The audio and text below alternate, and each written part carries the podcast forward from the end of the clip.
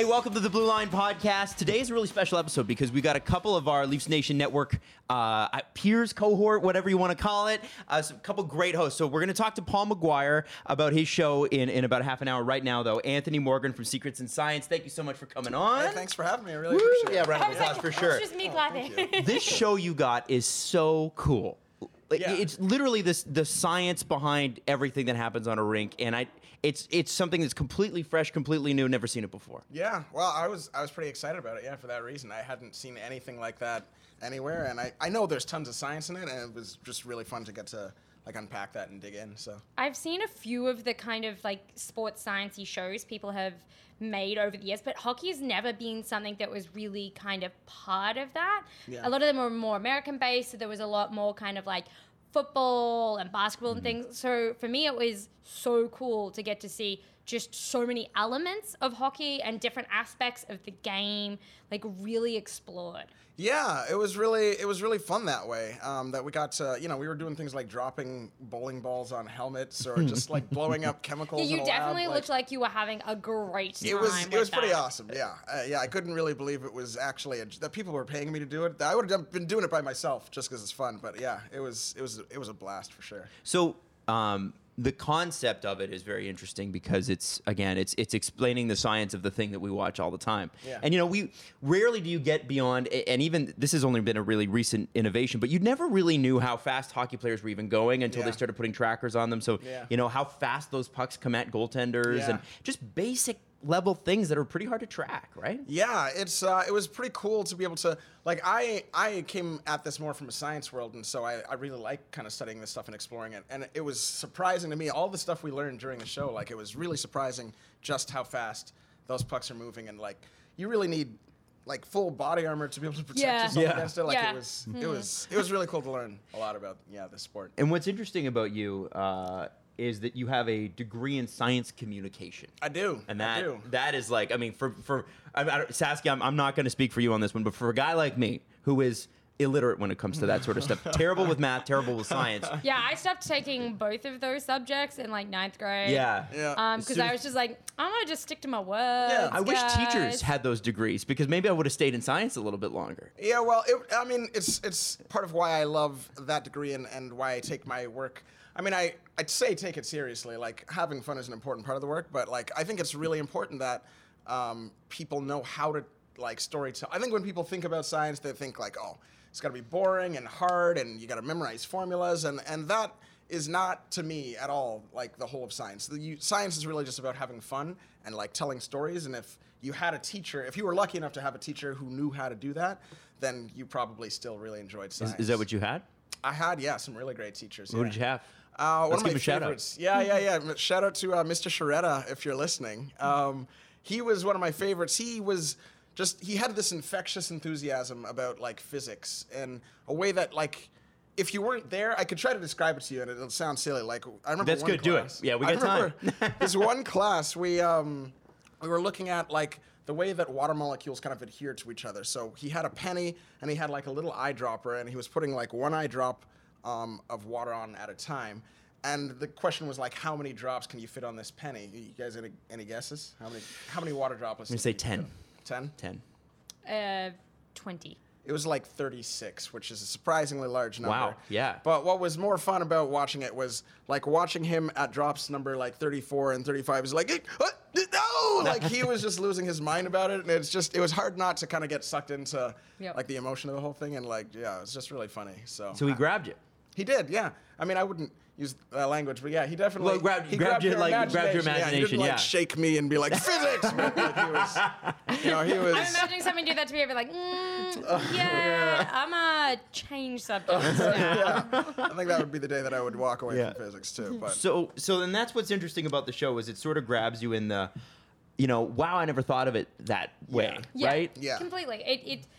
What I really liked about it is there was so many elements of the sport that we we know and we see every day or at every game, and we take these for granted. And it really kind of uh, I can imagine like it made me look at it from a different way and kind of Yeah. opened my eyes to a lot of different elements of it.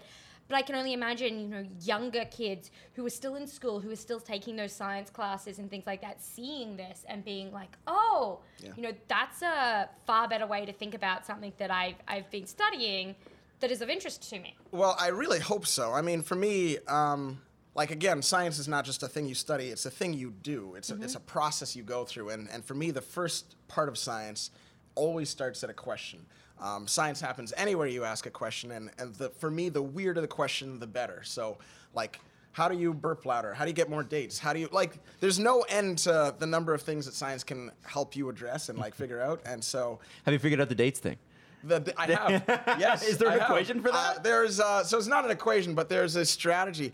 Um, so I, uh, I had a friend who um, like they I, I, I came across this paper that said uh, you get more dates if you ask people out in real life than online, and so we wanted to test that. So we got um, a photograph of my friend Dash, um, and we walked around. Just asking women on the street, just like, "Hey, would you date this guy?" And they're like, "Wh- "What? Who are you?" And, and then Rightfully so. Yeah, I would have been like, um, I'm gonna go over here now. yeah, get, Yeah. get away from me, so, strange man. So we did that, and um, and you know, on the, the that's the online version, and he got you know a lot of a lot of no's. He's a good guy. He's a good guy. Okay. Dash is one of my favorite.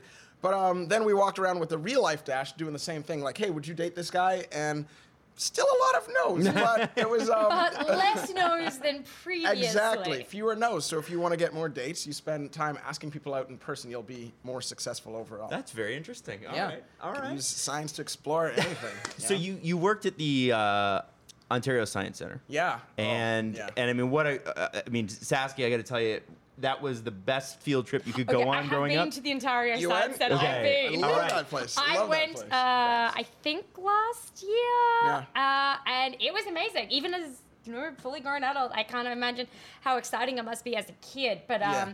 with Australia has one called uh, Questacon. Okay. That we went to when we were maybe twelve or thirteen. Way cooler name, by the way. Oh, Yeah. but it's like the, it's like the Slightly- National slightly Science cooler, Centre um, in like in the like Australia's Ottawa, which is called Canberra. Mm-hmm. um, and it's un- it's unreal. Like all of those things that that I loved the Ontario Science Centre. Yeah, it's a blast. I mean, I really grew up there. That's where I think I like. I have a degree in science communication, but I think I really cut my teeth in it in like the trenches at the science center because I've been there for like twelve years. Um, Wow. Like most, yeah, most of my adult life I spent at the Ontario Science Center, and it's where like people like Mr. Sharetta, they kept my interest in high school. But I, when I got to university, I didn't, I didn't love it because I didn't have those teachers who were really good at making the science come alive. But where I really, really, like, I really saw science and it, like, it changed for me was at the Science Center.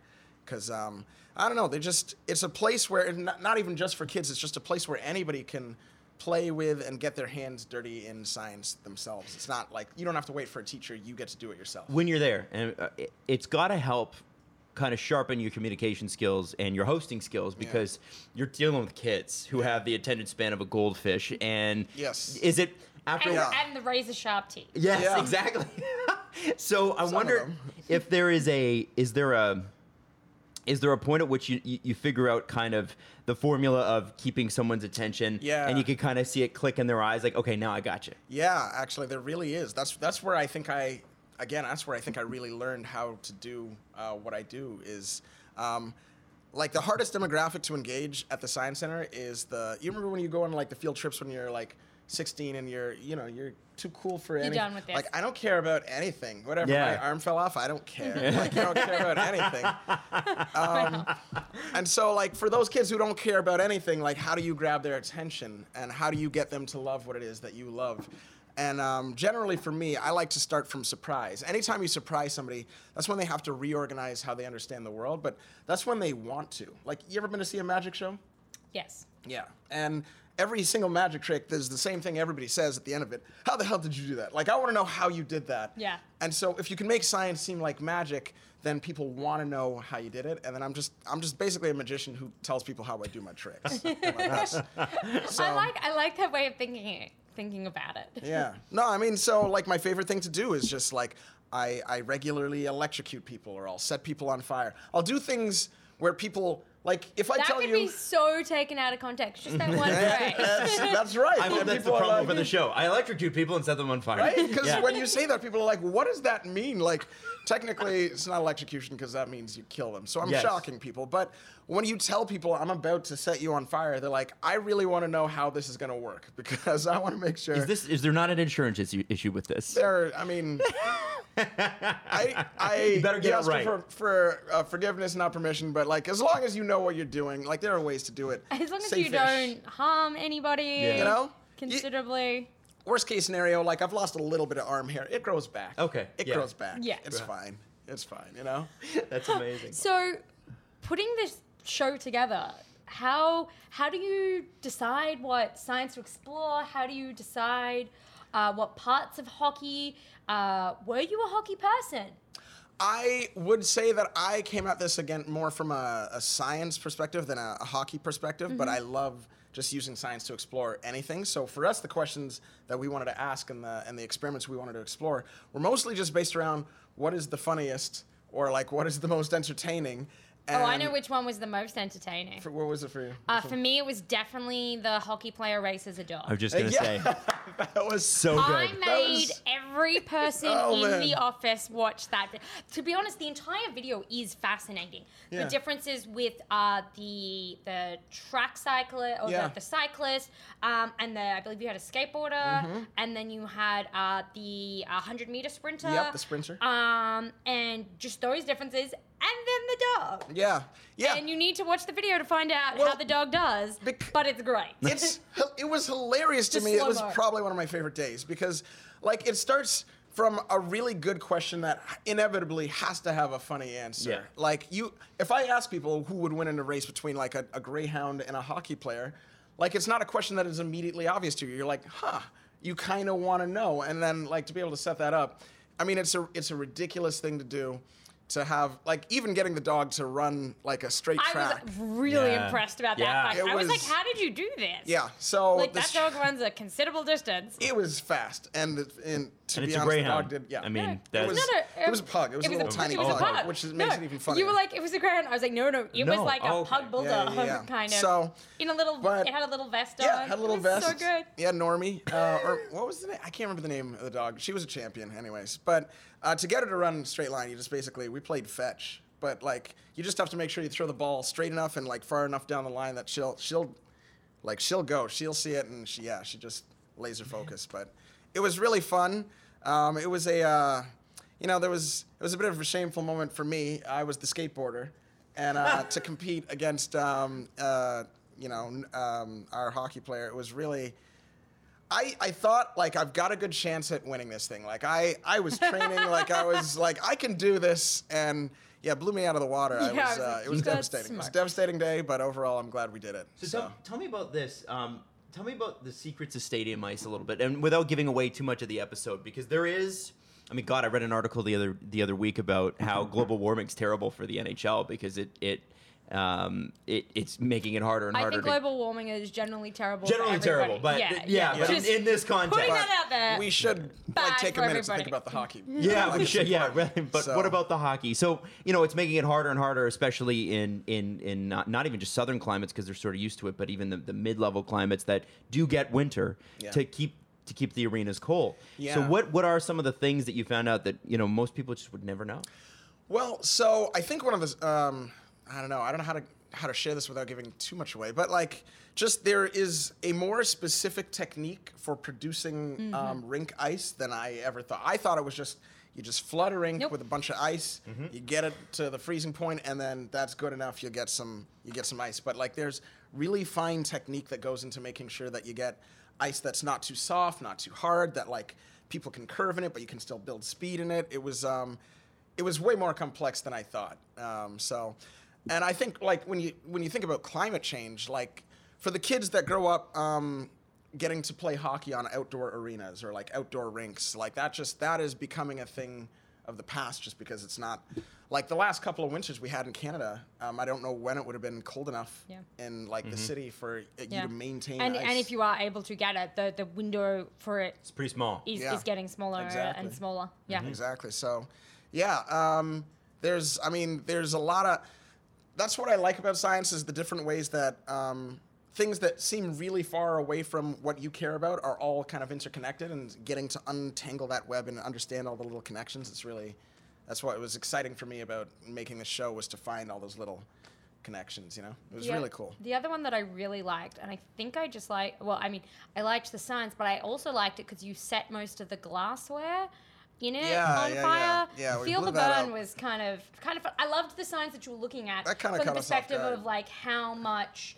Um, energy these players are consuming and what that what that equates out to. I found that really interesting because we just see them and we're like, oh yeah, like Yeah. Well, you, yeah, you see them come off the ice and they're like, you know, they're all drenched in sweat, and you're like, well, they probably were working hard, but I did the same thing climbing the stairs twice. I'm pretty out of shape. um, and so, like for us, one of the things I learned at like um, getting my my degree and like spending time at the science center was like, it's re- it's all well and good to say like you're burning. 3000 joules of energy but like for most people that doesn't like It's they don't have anything to hang on to there to understand that so trying to figure out how to make those things more tangible and visible um, is really important um, i say that from an academic perspective but mostly i just wanted to see stuff blow up so that was pretty cool and it was a really good Yeah, way to you do guys, it you guys, you definitely did. There was. I remember watching it and just being like, "Oh, cool. Yep, this is. Wait, that's on fire. yeah yeah yeah oh man that that melted through the. Oh, I didn't realize yeah that could happen. yeah yeah we were all a little surprised um, it was like we, we knew it was going to be a lot of energy um, and the, the equipment we use like is pyrex so it's it's designed to be able to take a lot of heat but That's um, what. That's the part where I was like, I'm. I thought this was okay. yeah, yeah, yeah, yeah, yeah. So I mean, that's why we have all the like the fire safety equipment on hand. Um, but like, yeah, that definitely caught us off guard. I looked at the um, like I watched the. I mean, I lived it, but Yeah. to watch the footage, um, I always like to think I was kind of a brave individual, but I watched the footage and I am really not. Like I was, I was. You could see me. So you learned something about and- yourself, that's and good, ducking yeah. into the side out. I thought I'd been like, oh, stand aside, I'll take care of this. But no, it's just mostly. Is the You're like Cowering oh, in the out of corner. I mean, like, if we're being honest, is the goal always to try to set something on fire or blow it up? one uh, close to 100% of the time yeah like even if i'm just like learning about like something really calm like uh, pla- plants how do plants grow and, and face the sun and what happens if you douse them in kerosene and uh, light them on fire like I, of course people like fire i like Same. fire people want yes, I have a brother like people what this. they want you know He's not involved So- in science. What did you? And again, without giving away too much, because you can grab all this stuff on the on the Maple Leafs app. Um, but I'm just trying to, you know, which want, want, want to pull from little bits from every episode so people know what to look up. But dropping bowling balls on helmets. Yes. yeah that was a funny day that And was the, fu- there's the like generations of helmets. Yeah. Well, so that was that was the kind of the question we were exploring, right? Is like how has hockey equipment evolved over time to become like the sport is getting faster and players are getting stronger and tougher and like the puck is moving faster than it's ever moved. How do you update the safety equipment that you use to make sure that you can actually survive a hockey game? And so we were kind of trying to unpack that and looking at like helmets from like the early days of the game. They were basically Leather? Right? You're, like, you're, you're just basically taping cloth to your face and Yeah. being like, mm, I hope this works. And Bit of leather, bit of paper mache. Yeah, really. and so yeah, the the, the hockey or the, sorry, the um, bowling ball experiment was just a funny funny way to kind of unpack that and to look at like how much energy can these things really absorb Yeah. through time and um. So like I would feel comfortable. I feel safe wearing the hockey equipment they got today, but I don't know. Like oh yeah, yeah, Yeah. yeah. the guys from the early days, like they were, I don't know if they were brave, insane, or probably they were probably just both. But like yeah, they were, no, no, no. They're definitely. I've met some of them. They were both. Yeah. yeah, yeah. Different generation too. It's Yeah. funny, like Yeah. you know, there it's just a different. I mean, I remember my dad If you telling don't me. know any better, because that's how it's always been. then Yeah. exactly. You just assume it is, is part of the, the, the sport. yeah. My dad said when he used to go to hockey practice because he's from Montreal, so they go to hockey practice on a Saturday morning or something like that. Pull the skates out of the bag, and the boot would just fall over because there was just it was just leather. That's all it was. There was no protection, right? So easy That- to break a foot if you know you take a puck the wrong way Yep. or whatever. It's it's insanely easy. Um, we, we did an episode on on like the evolution of hockey skates too, and like we saw we saw skates from like actually- the 19, I- I really like the that early one. 1900s, and and you realize like you think you see the old footage and you're like, okay, there's some craftsmanship that went into it, but they're basically just wearing like house slippers with blades like butter knives nailed to them. Yeah, and then like you could see what they could do with them back That's- then. It's amazing. It's that's what's so incredible about it is like even like because the, the tools that guys have now are incredible like there's there's so much engineering engineering that goes into them and so the stuff that you see players do you're like it's amazing but you're like they've also got this really amazing equipment so to go back and watch how the old guys did it like it's it's really it's another level because they just they did not have anywhere near the kind of equipment that we have now so Wow. Yeah. Wow. So, you know, being a a guy that, you know, knew hockey, liked hockey, but you weren't, you know, maybe a, as intense a fan as, as some of the rabid Maple Leaf fans that we see all the time.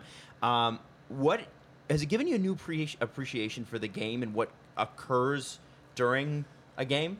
You know, I think it has. Um, like when you look at anything from the outside, I think the thing that's fun a- about getting into something new is that you start to pick out all the little nuance, all the little like small details that like true fans start to appreciate. And I feel like I've started to step into that and understand it a bit more. Like, I mean, I'm not a stranger to hockey. I grew up No, as a of course not. Canadian kid, and like I I played street hockey, and I'd get in trouble for coming home late playing. And like me and my high school buddies, we still like we used to get together every year in university to come and play like our, our classic at home.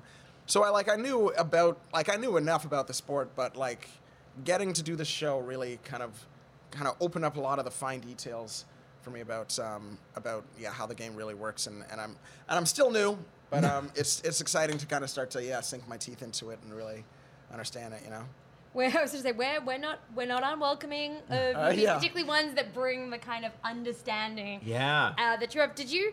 So we talked about a few of the different episodes, but was there one that was like your favorite for the science, or just from the?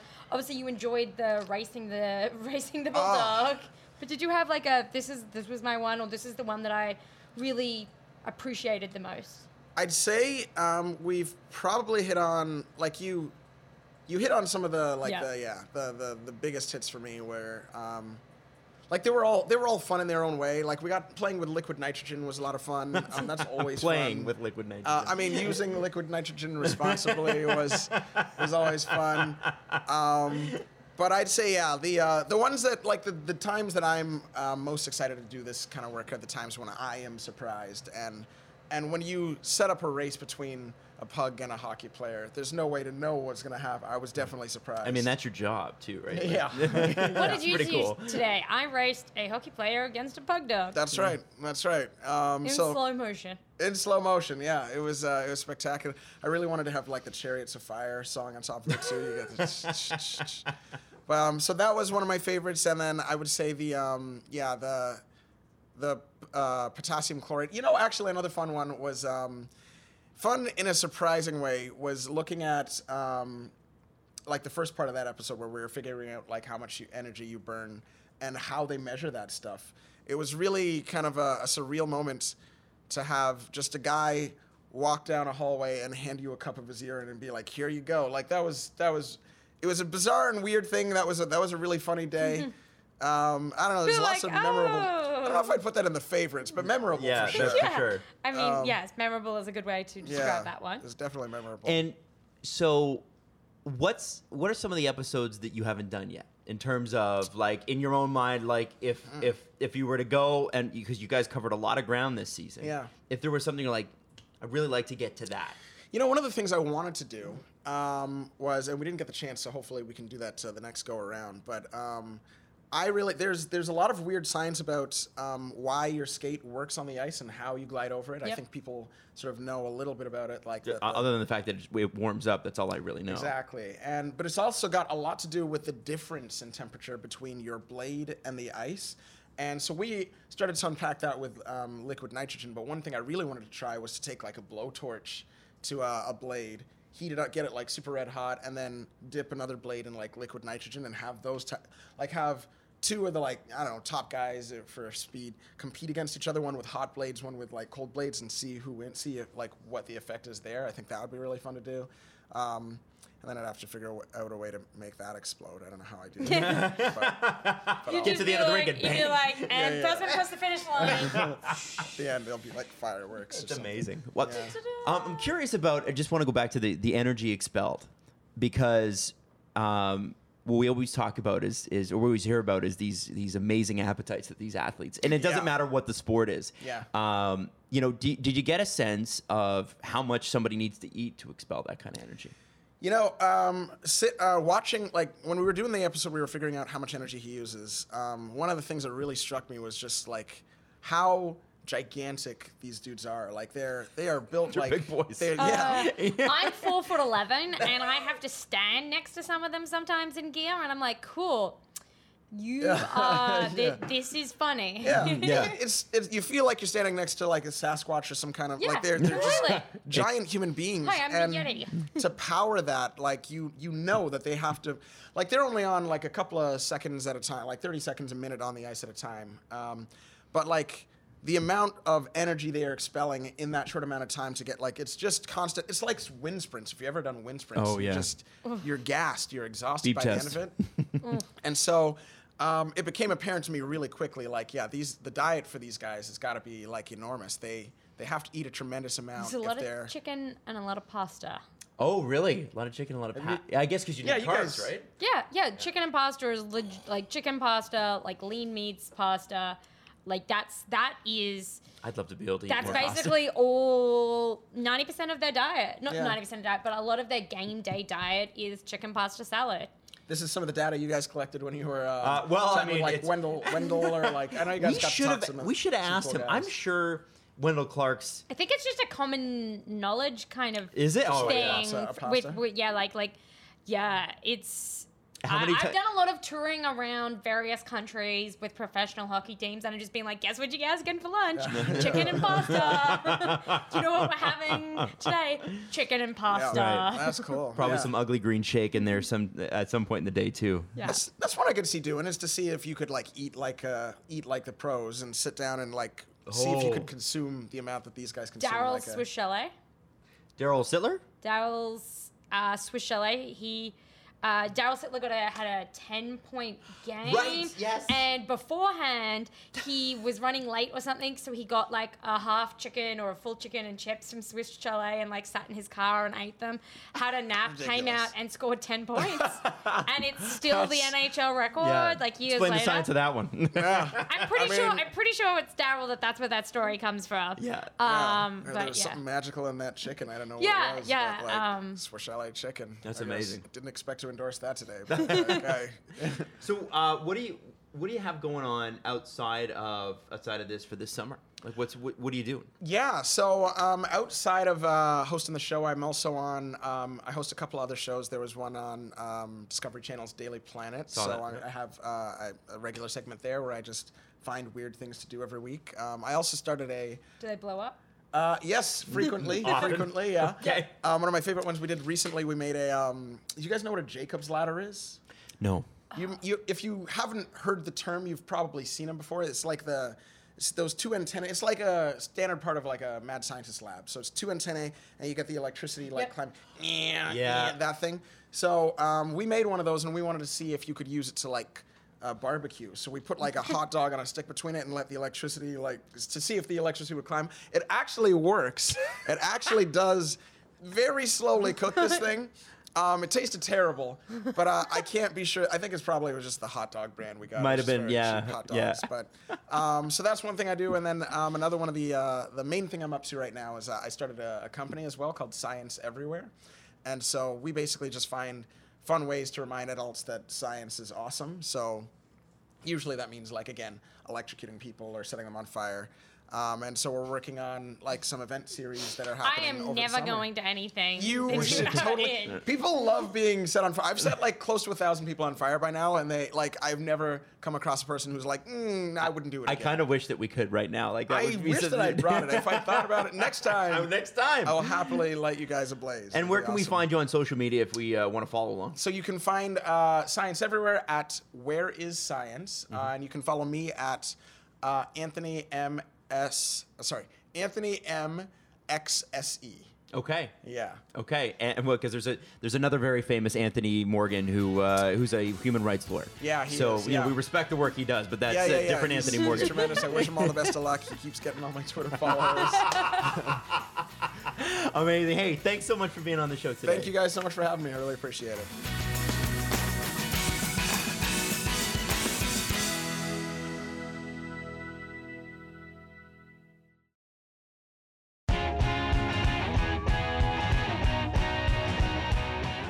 What's up, Leaf Nation? I'm Scott Willits, and you can catch me every Friday right here on This Week in Leafs Nation. We're going to break down every game of our first round matchup against the Boston Bruins. It took 82 games. We waited long enough. We're going to get you primed and ready. For an original six matchup like this, you need in-depth analysis. You can only catch that right here on the Leaf Nation Network.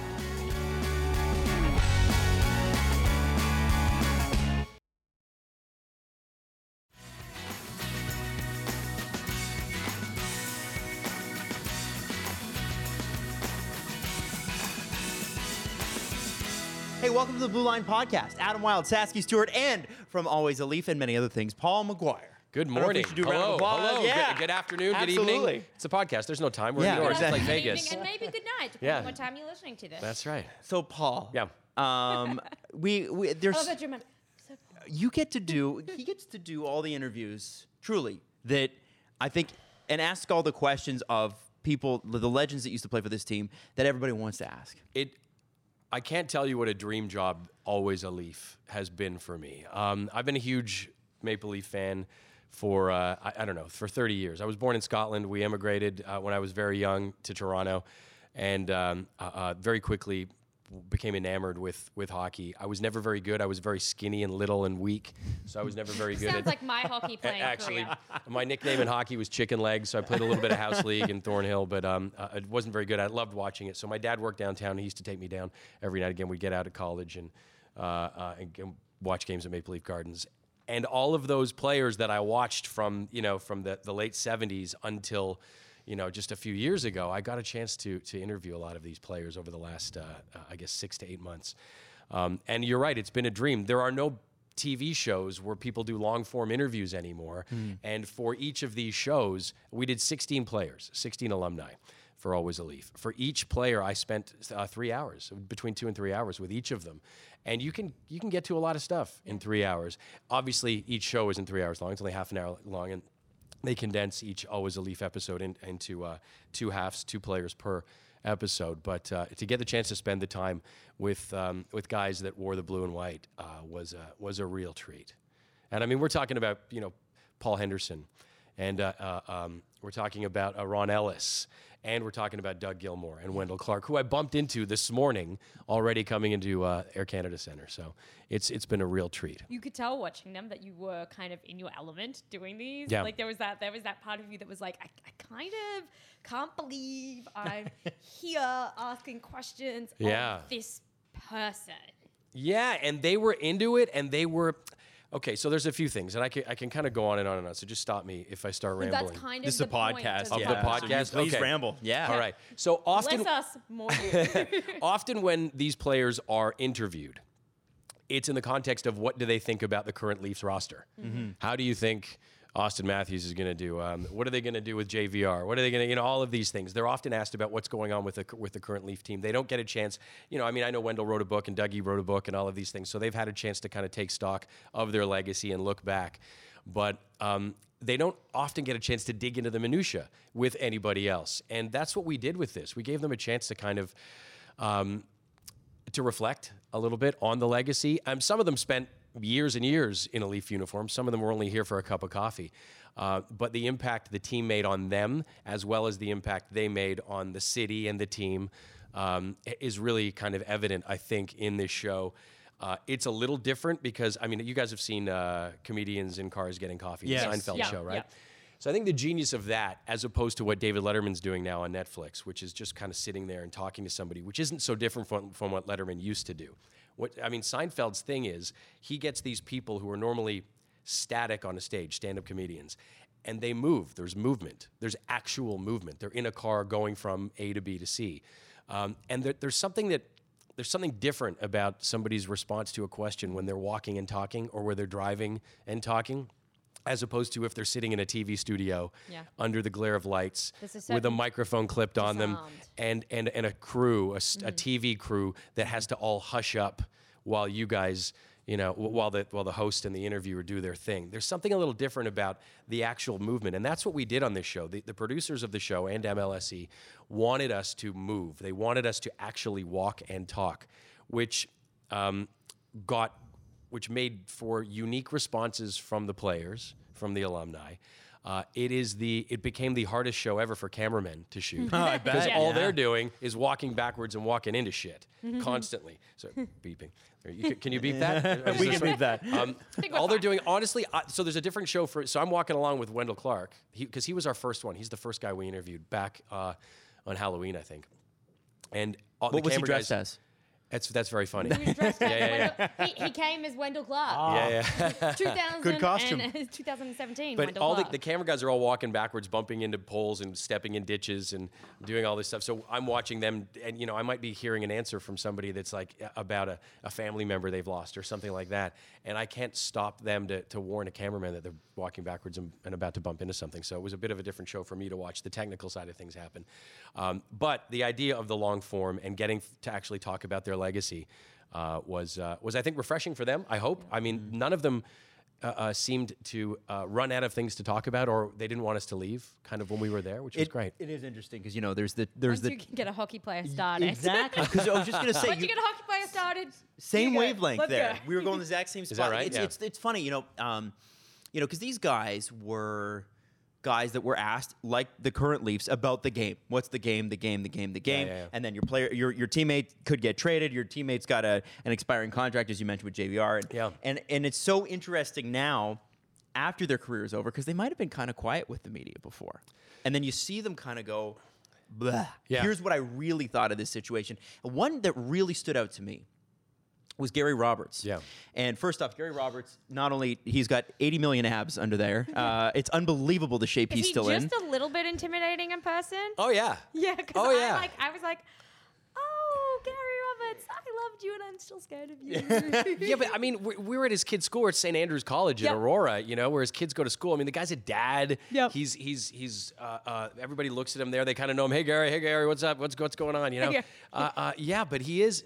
You know, Yeah. it's Such there's, and such there's a a dad, surface Gary. there. You can crack the surface though. He's great. Yeah. Well, and what, what, what stood out about that interview to me was the ta- the part where he talked about going to Florida. Yeah. And when he when he left here and to go to the Florida Panthers, and I remember he and Joe Nieuwendyk leaving, which just broke my heart. Right. Broke my heart after Yeah. that after the I lockout. loved Joe Nieuwendyk so much. They were great, and and it was and to, for him to say, "I knew it was a mistake." When you never hear a hockey player say that. Yeah, yeah. Um, there's another another guy that said that. Uh, Curtis Joseph said that um, because when he and I told him that I was pretty angry when he left and went to chase that cup in Detroit, and then Hasek came back and kind of spoiled his plans. Yeah. And um, and I there was a bit of sh- uh, what is the, what's the what's the word Schadenfreude Oh, Schadenfreude Schadenfreude. Schadenfreude. Happiness at the misfortune of others. Thank you very much.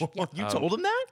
I did. I told him I was really mad at him. I said, dude, I was I was kind of like when when Hasek came back, I was kind of like, that's what you get for for leaving the place that you know we needed you, we loved you, and you went off to Detroit to go. I kind of, I'll be honest, I was a little bit mad when Sundin went and played. In for a second in Vancouver, and I was like, "Don't tarnish the legacy. Don't do that." But um, so I told Curtis that, and he's like, and and this is what he said to me. He goes, I, "If I could do things differently, I would." Interesting. if I could do and and you don't you're right you don't hear people say that very often when that that kind of level of honesty comes out. And I mean you know Curtis had an incredible career and he did get a chance to come back and finish his career in Toronto right? So it, it actually ended up happening. He got to go out the way he wanted to go out. He didn't get the cup but he got to go out the way he wanted to go out. And I think with the level of success that he had the the family situation that he's got, um, you know, where he's got you know healthy and happy kids and all of that stuff, um, that you can kind of look back at a career and, and maybe be, I'll be a little bit honest as as age comes around, you know, and uh, that is also a wonderful thing about this show. I mean, Glenn Healy is a very very uh, uh, you know, he speaks candidly about, and he always did. He, speak, he a- spoke candidly as an or as a as an on-air broadcaster. got him into some too. trouble over the Yeah, years, you know, for sure. yeah. But that's also refreshing, right? Um, so a lot of these guys uh, spoke very candidly on the record about about stuff because they can now, and they know what it means to have been a Leaf, and they know because they wear it. They can't escape it every day, every moment of their lives. Somebody is coming up to them and going, "Hey, what's going on?" You know, uh, um, I remember when my dad took me to this game. I remember when you know I was watching this game with my mom. I remember when I was doing. You know, there, there's there are. Uh, uh, th- these people are major parts of our lives, and they know that they can't escape it. So I and they stayed within this kind of Toronto community. Yeah. I think that's what also makes a difference. They came in and they became part of the, the Maple Leafs and they represented the Maple Leafs and then they, they stayed. Yeah. You know, we visibly see them. It it is they didn't go back somewhere else Yeah. where they became a kind of this idea that we never see. They're in the building, you know, they come and hand out, you know, our Leafs alumni come and hand out the jerseys. Yeah. They have the Leafs alumni blazers, as we saw on Jeff O'Neill the other day on TV. Yeah. I was like, that's a nice blazer, Jeff. Good work. you know, Yeah. they're, they're very much become part of that fabric of Toronto. And I think that also really impacts how they, I they hope feel. I, I really hope people check check out the show. Um, the cool thing I realized about it as we were doing it is that their Leaf story, uh, the 16 alumni that we spoke to, um, their Leaf story won't change. So this show has a shelf life, and I mean, I've worked in, uh, uh, you know, you guys, we've we've all worked in, in daily television, I mean, the podcast and stuff that we're doing right now has a shelf life. Um, these shows have a really, really long shelf life because all of the alumni's Leaf story isn't going to change. They're not going to strap it, uh, you know, put on the skates again for and play for another team and change their their legacy. Their their hockey history is written already um, on the the on ice part of it. So th- this the the stories that they tell are would be the same if we talked to them in a year or in two years or in three years. Um, and uh, and because of the fact that we did spend the amount of time that we that we did with each player, uh, I think they they revealed some things that they don't normally reveal. The executive producer of the show, his name's James Hislop, and he texted me um, after he had watched a couple of them, and he said, "You don't you don't hear hockey players talk like this very often." So um, it's kind of a great thing. It's a pretty unique thing, I think. If you're a Leaf fan, it's uh, it's worth it. I hope. Well, okay, so let's go through because we mentioned Gary Roberts, we mentioned Wendel Clark, we mentioned Doug Gilmour, Curtis Joseph. Yeah. That's a quarter of the guests. Yeah. Who, who else do we have? All right, And you don't have to name them all. I don't know if I'm going to remain them. We, we the first one, the alpha was uh, Wendel, who I bumped into today. I think he's doing a podcast with you guys as well. Um, I bumped into Wendel, and he was the first one that we did. We started in October, and we finished up uh, with with Mr. Healy at his house on Lake Ontario. Uh, which is beautiful and apparently was the site of many, many parties over the years uh, because it wasn't too far from the city, but it was far enough. Um, and and he was he, we had to go to his house he changed that we were supposed to meet at the mastercard center and he changed it at the last minute he called an audible so we all had to drive out to his house because he is now the executive director or the president of the nhl alumni association and he was i don't even know if i'm allowed to say this but he was on the phone with china Wow. uh, a on a big conference call with china about whether or not the pros are going to play in the next olympics Wow. so these are like people who are in the middle of it, man, who are like dealing with the real, real, you know, the the, the meat of the game as it is right now. Uh, another guy, Kris King. I think you've had some experience with Mr. King. I'm good friends with yeah, yeah, yeah. Kris King was definitely my boss for uh, for a while. I heard. I mean, his name's been in the news a ton lately because Yeah. of the, the new goaltender interference uh, changes that have come in, and how they're going to have officials in the situation room. I think with Mr. That's King. such a great. That was such a great little episode Yeah. because from a like obviously I know the situation room inside now, Yeah. having spent a year and what a a half treat working to see in the there. inside Yeah, of that. crazy. And, but getting to be able to show everyone else what it looks like and the people that work there and how they do that process Yeah. and what they're looking for. And they break down and it's super, super interesting. So I encourage, obviously, everyone watch all of these episodes. But the Kris King episode, they go back and they show an offside play and what everyone thought and why it wasn't a call and what the breakdown was. And it was super fascinating. Adam, I don't know if you've seen it, but you he, Kris asked me. That's so the one I, have, well. I, one I haven't seen. I was Gary Roberts, Doug Gilmour. Like those were my yeah, guys. yeah, right? yeah. No, and, and I don't think they're all even out yet, so I'm not even sure. But uh, um, he- he asked me what I thought. Is that it's obviously offside, right? I'm like, yeah, that's offside. That should be no goal. And then they we back up and we do this backtracking, and he shows, and it actually was a goal. It was completely and totally a good goal. So the, the challenge was overruled on the ice. and you watch it and you're like, oh, I see how I If you don't were a know fan and it went against you, you'd be like, "You idiots! You can't see any." You'd be yelling at your TV. But Thankless gig. oh my god. oh, god! a completely thankless gig. Unbelievable. Completely thankless. Why anybody would take that on? I mean, I, I get that But, there's but some. they do. You know why they take it on? Because they love hockey. Yeah. And they love the idea that we will get the most accurate possible. Yes. You know, and and um, And that is that's no what they strive ceremonial. That is no ceremonial job. That's not Oh, like no. you know, hey Kris, why don't we come and we'll throw you a few bucks and uh, you can just you know walk around the building and stuff like. Not that Hmm. there's anything wrong with those positions either, but he has a desk and a gig and he is working all the time He and is he's there on the phone. all It- the that's a that's a desk job, man. Yeah, that's- yeah, and, and Like- until he becomes the pit boss at game time. Yeah. you know, it's like, he's like the pit boss walking back and forth. He is, yeah. He'd walk back and forth with his little headset on and, and you know, watch.